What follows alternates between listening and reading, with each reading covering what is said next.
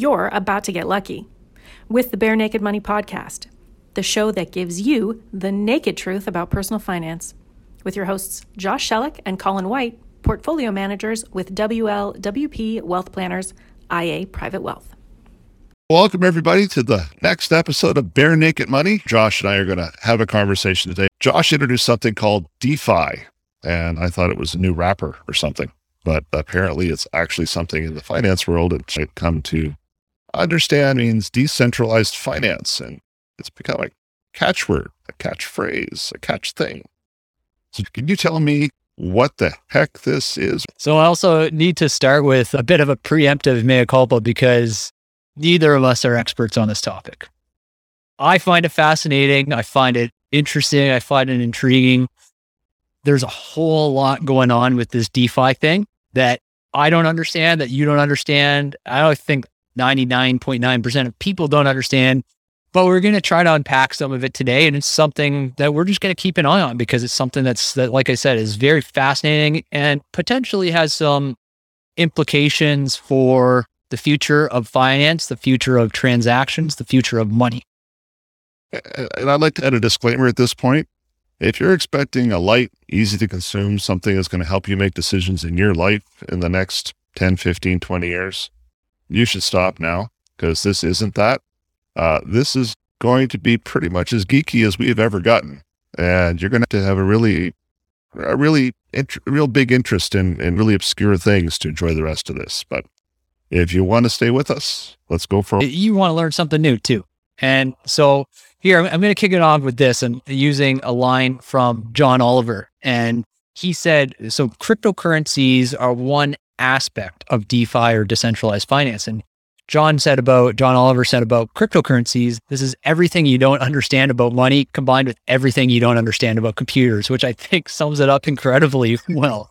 So let's just. has a gift. Yeah. Let's just unpack this whole, this, let, let's start with the acronym, if we can call it that, of DeFi. So decentralized finance, decentralized. So what does that mean? So it means that there's no official intermediary and it's a way to exchange digital assets with no official intermediary. So it's not like you're walking into a bank and I want to give money to Colin. I hand the money over to my banker. The banker transfers that money to, to Colin.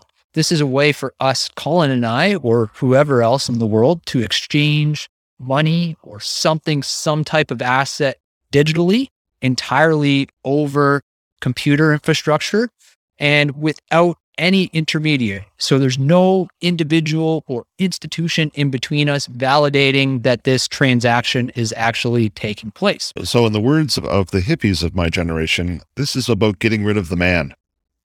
That's a good way to put it. and the man takes some uh, his cut along the way, so there is some valid reason for getting rid of the man. Oh, we've never trusted the man. Like for generations, we've never trusted him. So you know, if this is going to get rid of him, yeah. currently, I'm in favor. Yeah. So the man has done some good things to us, but probably taken uh, a little bit more than his fair share along the way as well. So this is where we're getting to the decentralized part. So finance. So how does finance come into play? Cryptocurrencies, fairly obvious, right? You're exchanging money between one person or the other. But the finance aspect, it actually is a broader concept or broader term than just cryptocurrencies. If you've heard of NFTs or non fungible tokens, that is a way of, of enacting decentralized finance. If you've heard about blockchain, blockchain is the infrastructure that all of this works on. If you've heard of stablecoins or Bitcoin or Ether or Ethereum or any of these things, these are all concepts of decentralized finance where you're exchanging an asset entirely digitally, entirely over computers. And one important aspect of this is that there is some validation going on. It's not just, hey, I'm sending you this money, Colin, directly over the computer. There is some validation going on in a decentralized way. And we can use a bunch of really complicated words like algorithms or cryptography. But the bottom line is there's a number of computers out there on the internet that are validating that you actually have the money that you're sending me, and I actually have the money that I'm sending you in return.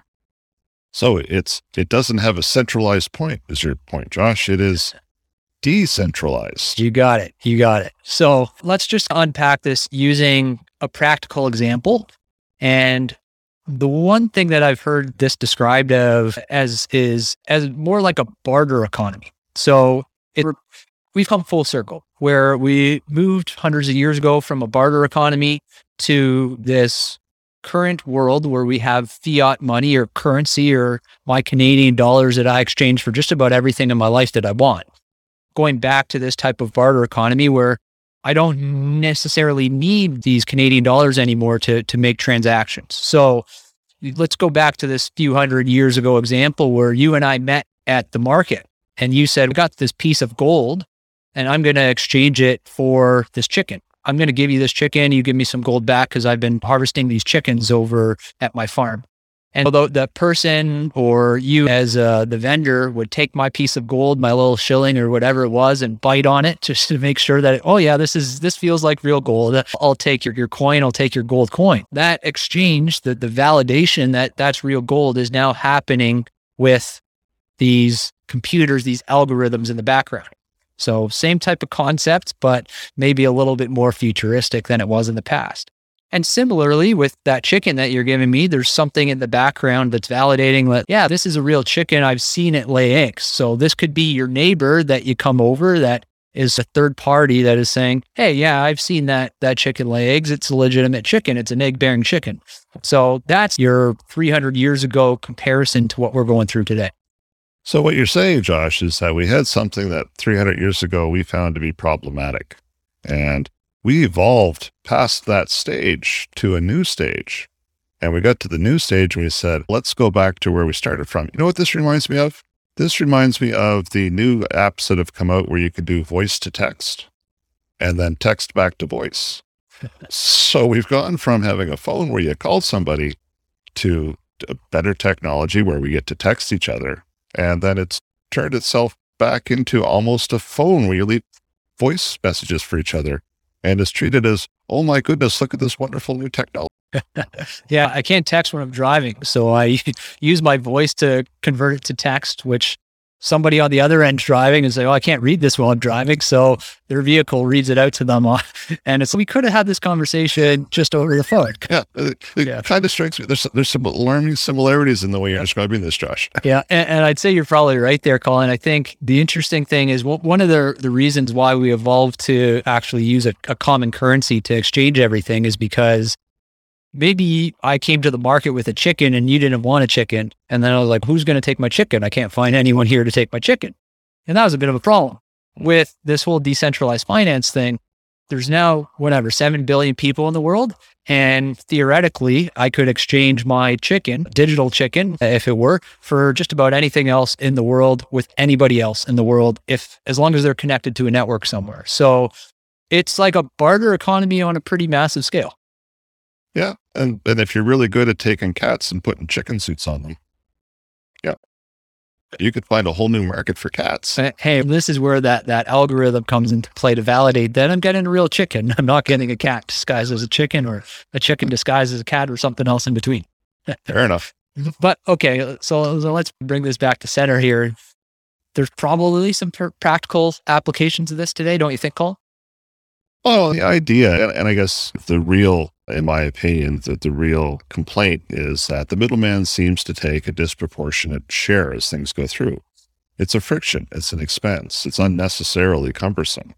And if you just take a look from, you know, two people are doing a normal transaction and somebody's standing in between, and it seems to be a real simple transaction that two people agree on, and there's this friction in between them, or this time delay, or some of these other frustrations, those frustrations are real.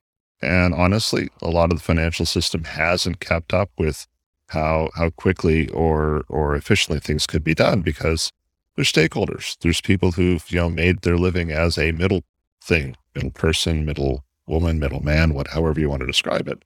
You know, they put themselves in a position to perform this function and they got a business model based on that and they've got shareholders and they've made investments. So you know, the, the first rule of any organism, this includes organizations, is self-preservation. They're going to carve out as much as they can get away with carving out. And, and, and I think that's what largely what's driven this movement or, or created a, a, market or an audience for this kind of conversation. And I, I think that's what this is looking to address. And I think only the fullness of time, we'll find out how effective this is or, or how real this is because there's lots of things that, that, that I complain about. And, you know, we on the East Coast are known for being good complainers. Uh, but there's an old ancient, you know, Chinese proverb, or at least that's how it was relayed to me. If there's no solution, there can be no problem.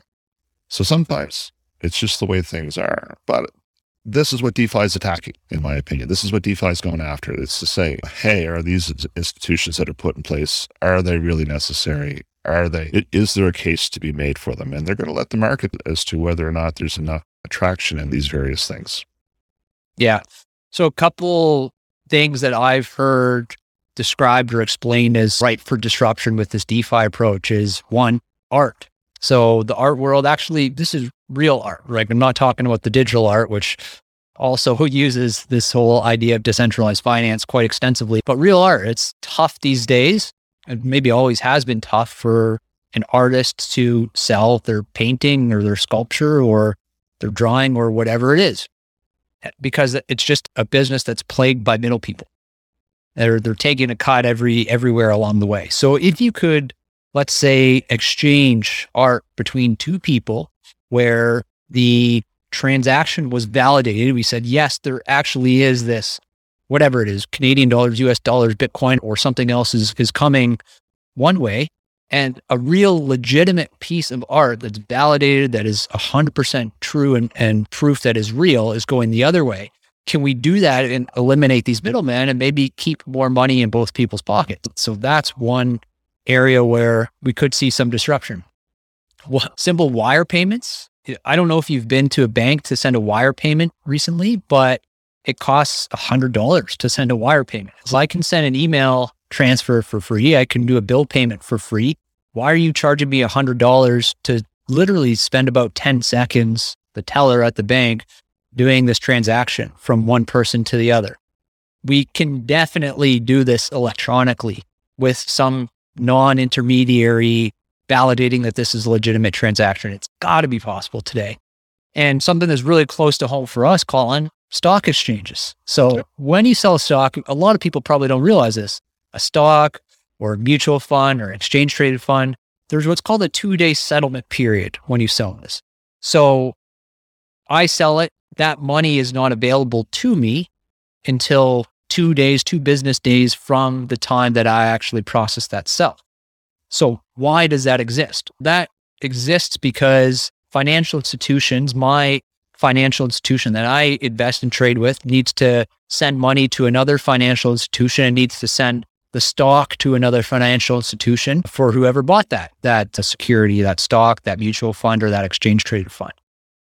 And in the past, in the good old days, I'll call it, they used to have somebody on a bicycle that used to get on the bike and pedal his bike from one financial institution to the other and back. And this is how Bay Street and Wall Street operated back in the day. So back then they had a three day settlement period, which made a whole lot of sense because it takes a while for one guy on one bike to go through all these financial institutions. But today, this two day settlement period, why does it exist? I'm not really entirely sure, aside from that it's always been done that way. No, Josh, it's easy now. There, whippersnapper. It, it, it, wasn't a guy on a bicycle when they had three three days settlement was like six months ago. All right. Like in my career, we had three day settlement. So it wasn't okay. okay, like, but, six but months ago. Three day settlement was invented because they needed to actually transact this stuff. So the guy on the bicycle was not three, three six months ago, or I think it was three or four years ago that they changed from a three day settlement to a two day settlement but it had been a three day settlement for a long period of time, even though we had all these uh, electronic means available to us. This is where we can speak to this with a lot more authority because it's right in our wheelhouse. What happened was that the intermediary in the middle, as things got more efficient, was able to hold onto the money for a couple of days and it became part of their business model. Now, all you, you people out there rejoicing about, you know, free trading, one of the reasons you get free trading is part of what's going on in the background is your money sits there for a couple of days. And that's the another one of the reasons they like to see you being really active because every one of your trades has got the two day settlement on it. So the quicker you turn your account, the longer they get to keep holding the cash for a couple days. You know what? And it's one of those ones that it's not a whole lot, especially with interest rates being low, but they make money on it. So it's baked into the system. So if you take away the two day settlement, it's going to put pressure on business models. And what you may find to the critics out there who say that's just preposterous. Now you're going to go back to maybe paying for your trades. You know, there, there's going to have to be money in the system somehow for that function to be fulfilled. Yeah, it started out with a guy on a bike, and Josh is absolutely dead on. It just took time for cash to get from one place to another. And a lot of things were done on trust and all the rest of it. And it doesn't need to be that way today, but there's a whole bunch of things that are made possible because of that is the way it is today. And we'll wait to see, you know, what it evolves to. But yeah, there'll have to be a new business model if they throw this away. And they probably should. Yeah. Now, all that said, with these practical applications that we think may be possible at some point, that brings some social benefits as well for the greater good, we'll call it. So, one thing it may allow us to do is make it easier to borrow or lend money.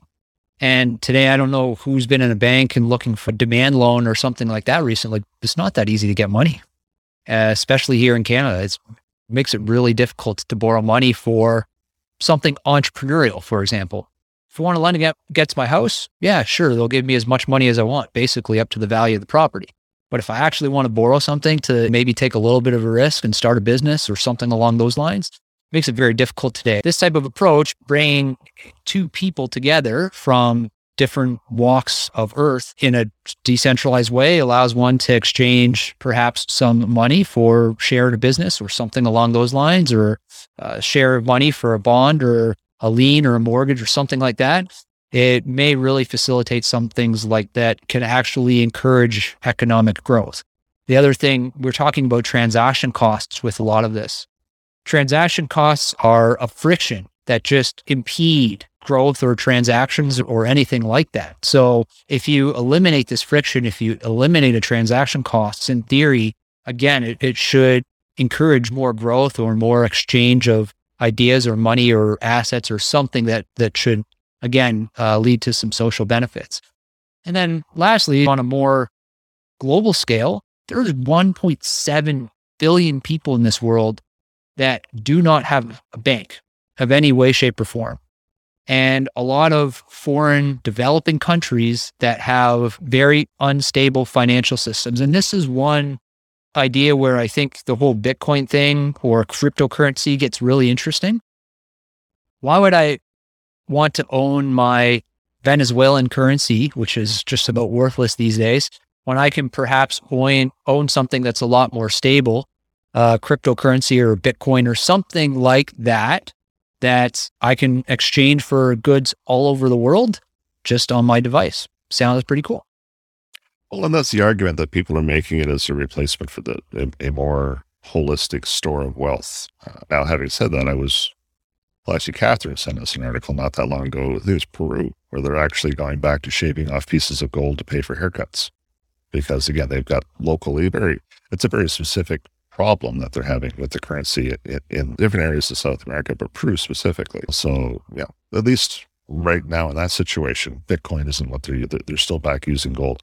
But Josh makes a very good point. If you're in an underdeveloped country and you're trying to transact and you don't have any of the backbone or infrastructure that are available other parts of the world, this does become a little bit more interesting because you don't have the alternative that's available in lots of other parts of the world. And maybe it helps level the playing field a little bit. Maybe it is going to have you know, a real uh, positive impact in that regard. Yeah.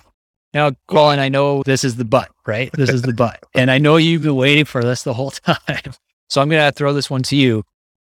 This also creates some problems in your mind. What problems does it create having something that's entirely decentralized? Well, see, Josh, this is where I love your optimism and your youthful enthusiasm.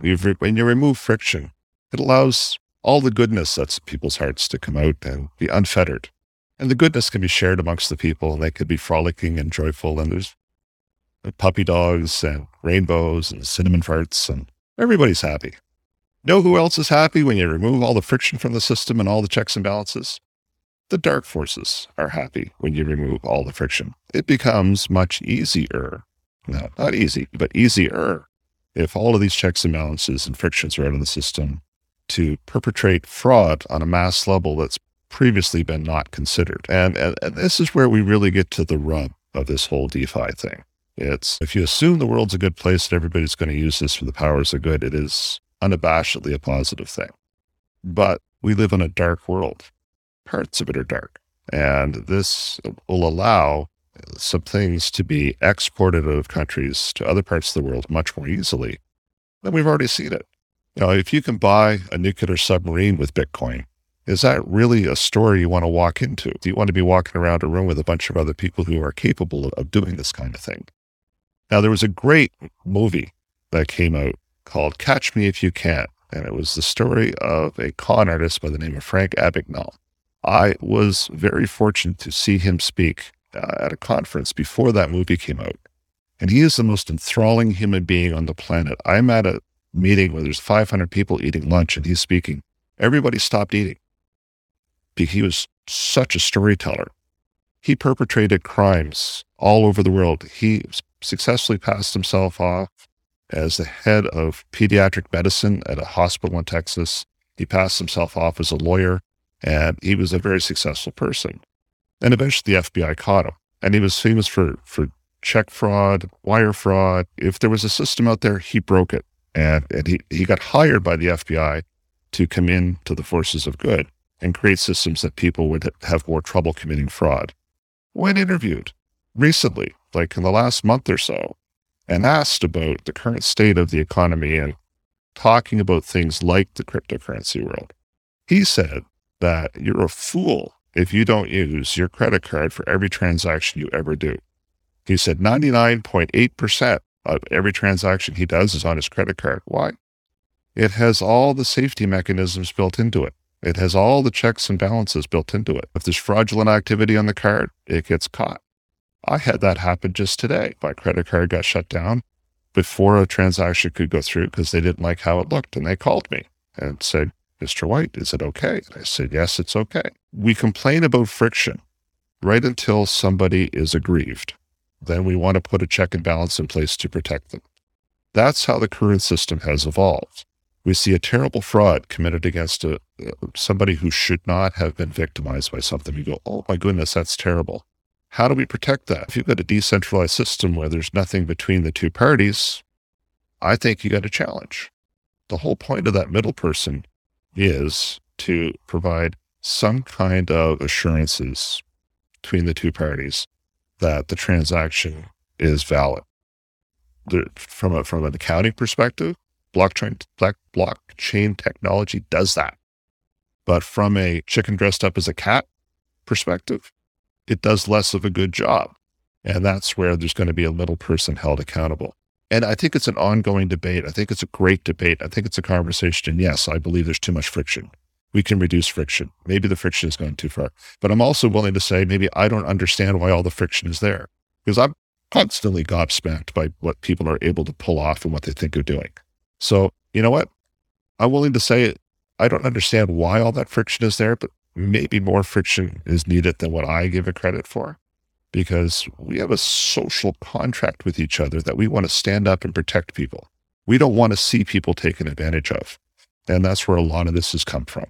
So uh, I'm not sure how that interfaces with what's practical and possible with the new technology versus what society's expectations are going to be on being able to control these kind of things. There is that the FBI actually watched a ransom payment go out. They watched the whole ransom payment go out through Bitcoin for one of the hostage takings on the malware thing. And even with the FBI right on it, they were only able to track down a fraction of the ransom money that had been paid out. So again, the expectation right now is we can find the criminals. And if, if this system is, is going to make that harder or impossible, I think that's really going to be its challenge for widespread adoption. Yeah, I think one of the concerns now, rightfully so, is that there's really no regulation of this space at all. And then the question becomes, okay, if you introduce some regulation, does that eliminate the the frictionless benefit that you've got? So does it just put us back to square one?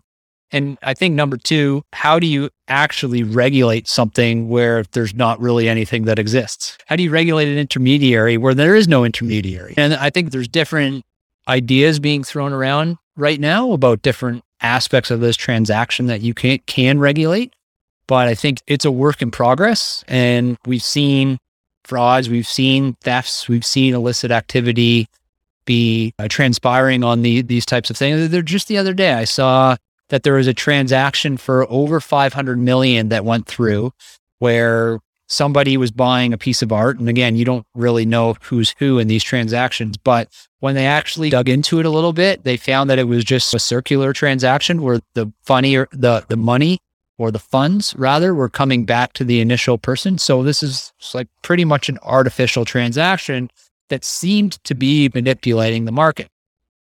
And that's one of the, the concerns today. And then you layer on top of that, some of the stuff's extremely volatile. I don't know if you saw this whole Squid Game coin, Colin, where the thing went up 230,000% in a week and then it was zero in a day. So that type of thing is still rampant in the space. And that's a bit of an issue because anytime you have a lack of, of trust or confidence in the system, then there are necessarily frictions that don't need to exist. Well, and that, that's where there'll be an outcry from the public. And you get an outcry from the public. There's going to be people that listen and say, I have a solution to that problem. And then it becomes political. And if elected, I will, or if you're a communist party, go in order to protect my people, again, you're playing to the crowd. If the crowd is demanding something, there's going to be somebody who wants to put it in place and it's going to be considered a good idea at the time. Again, that this is a lot to me. Texting is brand new. Okay, that's the you go voice to text. Oh, wait, text to voice. And you're back to a phone call again. It, it, it's almost as if we're going to go down this road. I think we should go down this road to try to explore how to use some of this technology to remove some friction. And we're probably in some instances, I think right now, remove too much friction. And then we should start introducing it back. And then we'll go too far. And then we'll be disappointed in ourselves. And then the next generation will come along and say, oh my God, this is terrible. And we'll start the wheel again. So, investment implications or implications for asset management or what people should actually be doing with their money, Colin. What do you think this means, this whole conversation, this idea about decentralized finance? What should people actually do about it? Should people start throwing money at some of this stuff and hope it sticks? Oh, do you want me to use more words? Why don't I fill in some this is this is a thought exercise as far as I'm concerned right now. And there's some really brave people. This, we're almost back to 1999 when the dot com you know started to hit. We counted on a whole bunch of people. 360 Networks, there was a fiber optic cable that was being laid across the North Atlantic that landed in Halifax. And there was a lot of initial early investors who put millions and millions of dollars on the table. Well, they didn't quite get the cable finished in time, and so they went bankrupt. So somebody else went in and bought it for pennies on the dollar. It wasn't worth the money it was spent to lay it. But for pennies on the dollar, yeah, the next group that came in and bought it, they did fine off it. It became a business, right? So we almost count on the early adopters and we count on the people to take take some extreme chances and lose money in order to get to a steady state where you get something that actually becomes investable. So I think we're at the early days of this that you're going to see a lot of very speculative things put forward and nobody's going to be smart enough at this to figure out exactly which direction this is going to go. Let the speculation happen. Let let all of that get flushed out of the system and then in Ireland, you call it first mover advantage. Ah, oh, come on. If there can be a first mover advantage to a new technology, there's not a first mover advantage to investing your retirement savings. So no, don't get in this game. Yeah.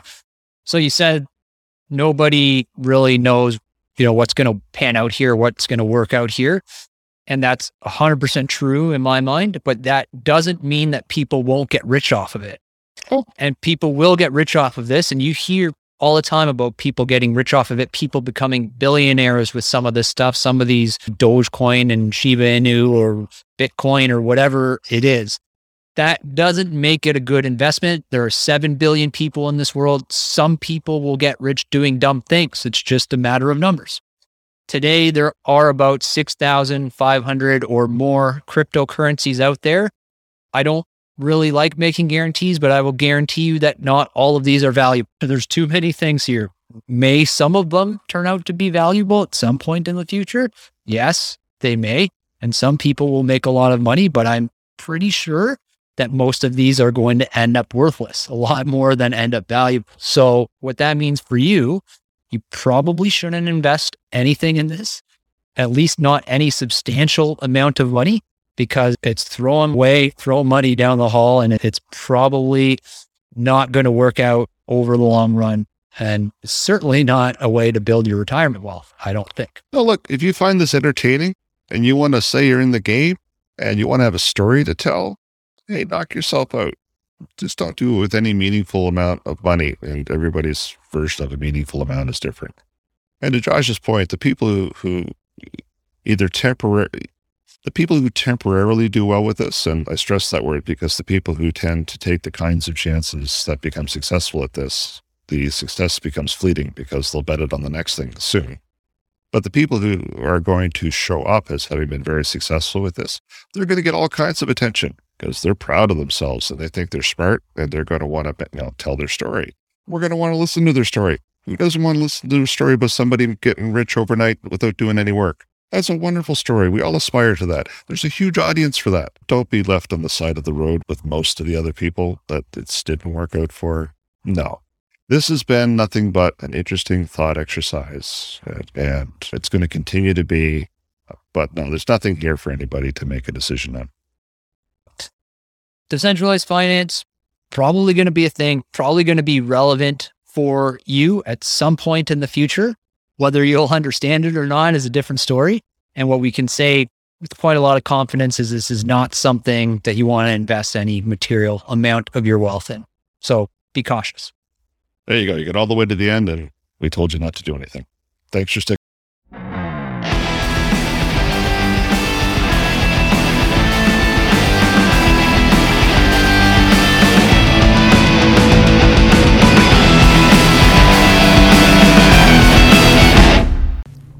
This information has been prepared by White LeBlanc Wealth Planners, who is a portfolio manager for IA Private Wealth. Opinions expressed in this podcast are those of the portfolio manager only and do not necessarily reflect those of IA Private Wealth Inc.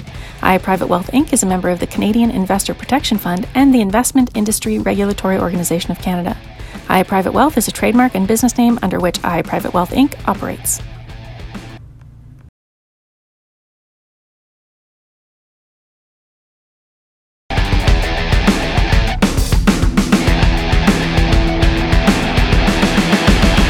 Noticed something. It seems there are a lot of people who would rather try to figure out their lives with an online calculator than air your finances to a human. Stop doing that. You need to talk to someone who can help direct you, tell you where to start with what you've got to make the biggest impact on your future. You can't figure that out at doihaveenoughcash.com, but you can figure it out by chatting with us. Call us. It'll be okay. You'll see.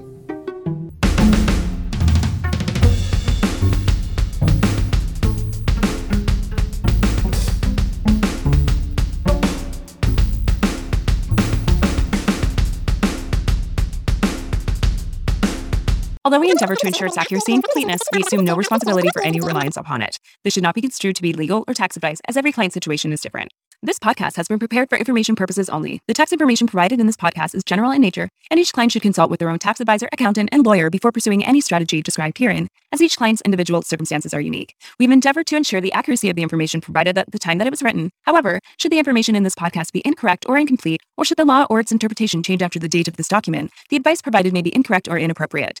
There should be no expectation that the information will be updated, supplemented, or revised, whether as a result of new information, changing circumstances, future events, or otherwise. We are not responsible for errors contained in this podcast or to anyone who relies on the information contained in this podcast. Please consult your own legal and tax advisor.